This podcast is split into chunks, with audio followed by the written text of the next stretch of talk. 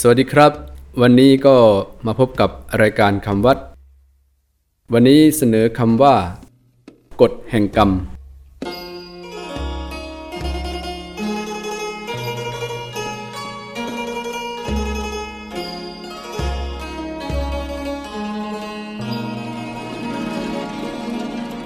คำว่ากฎแห่งกรรม สะกดด้วยกอไก่ ดอชดา สระแอ หอหีบ ไม้เอก งองู กอไก่ รอหัน มอม้าสะกด อ่านว่ากฎแห่งกรรม กรรม แปลว่าการทำหรือการกระทำได้แก่ สิ่งที่คนทำลงไป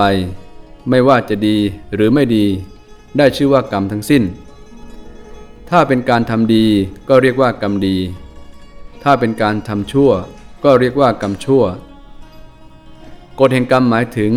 กฎหรือข้อบังคับของธรรมชาติ ที่ว่าด้วยผลของกรรม ที่ผู้กระทำจะต้องได้รับ ไม่มีใครหลีกพ้นผลของกรรมนั้นได้ กฎที่ว่านั้นคือ ใครทำกรรมดีไว้ย่อมได้รับผลดีทำกรรมชั่วไว้ย่อมได้รับผลชั่ว เหมือนคนปลูกพืชเช่นใดไว้ก็ย่อมได้รับผลเช่นนั้น เช่น ปลูกข้าวก็ย่อมได้ผลเป็นข้าว ปลูกมะพร้าวก็ย่อมได้ผลเป็นมะพร้าวกฎแห่งกรรมเป็นคำที่ใช้